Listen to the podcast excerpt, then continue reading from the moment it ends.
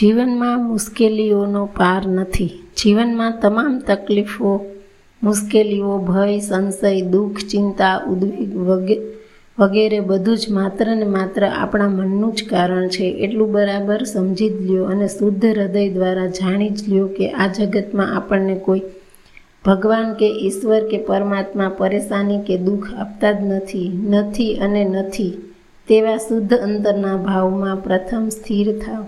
આપણે આપણા કર્મો અને આસક્તિ, મોહ, મમતા, અહંકારનો આપણે બહારથી સ્વીકાર કરેલ છે તે સુખ અને દુઃખ આપે છે. આનો આપણે મનની, મનથી સ્વીકાર કરેલ છે એટલે મન દ્વારા સુખ અને દુઃખ ભોગવીએ છીએ. આપણે આ બધું જ બહારથી સ્વીકારના કારણે આપણે સુખી અને દુઃખી છીએ.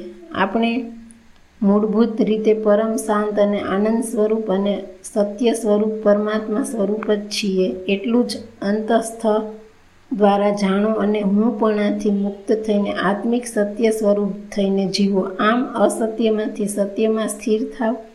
એટલે ક્યાંક ભટકવાની જરૂર નથી. તમે તમારા જ જીવનમાંથી પરમ શાંતિ અને સુખ ઉપલબ્ધ કરી જ શકશો. આપણે સત્ય ધર્મને આપણે સત્ય ધર્મને, આપણે આપણા કર્મો અને આસક્તિ, મોહ, મમતા, અહંકારનો આપણે બહારથી સ્વીકાર કરેલ છે તે સુખ અને દુઃખ આપે છે.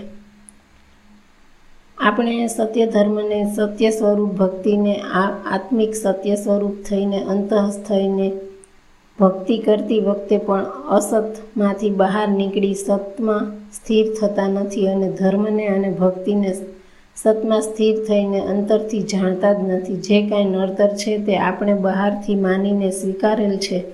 તે જ મહાનડતર છે. આપણે જો બુદ્ધિપૂર્વક જીવતા બંધ થઈ અને આસતમાંથી બહાર નીકળી સતમાં સ્થિર થઈ, હૃદયપૂર્વક અને અંતઃસ્થમાં સ્થિર થઈને જીવનને જાણીને જીવવાનું શરૂ કરીએ તો બધી તકલીફો ગાયબ થાય છે. આ જ જીવનનું સત્ય છે.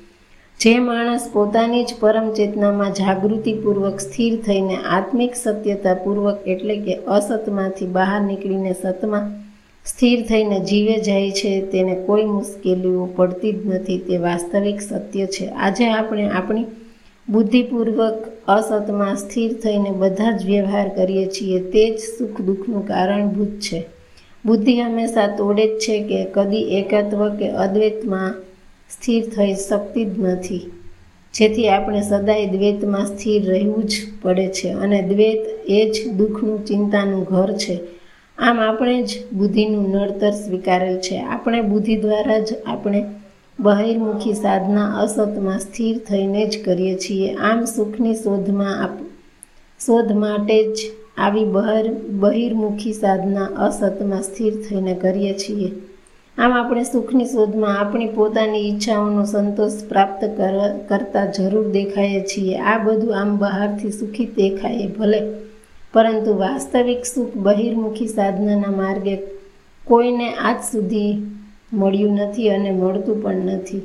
અને ભવિષ્ય મળનાર પણ નથી. એ સો ટકા સત્ય હકીકત છે. કારણ કે આ આખી સાધના માણસ અસતમાં સ્થિર થઈને અસતરૂપ સાધના કરે છે. જગતમાં જ્યાં અસત ત્યાં દુઃખ હોવાનું જ છે.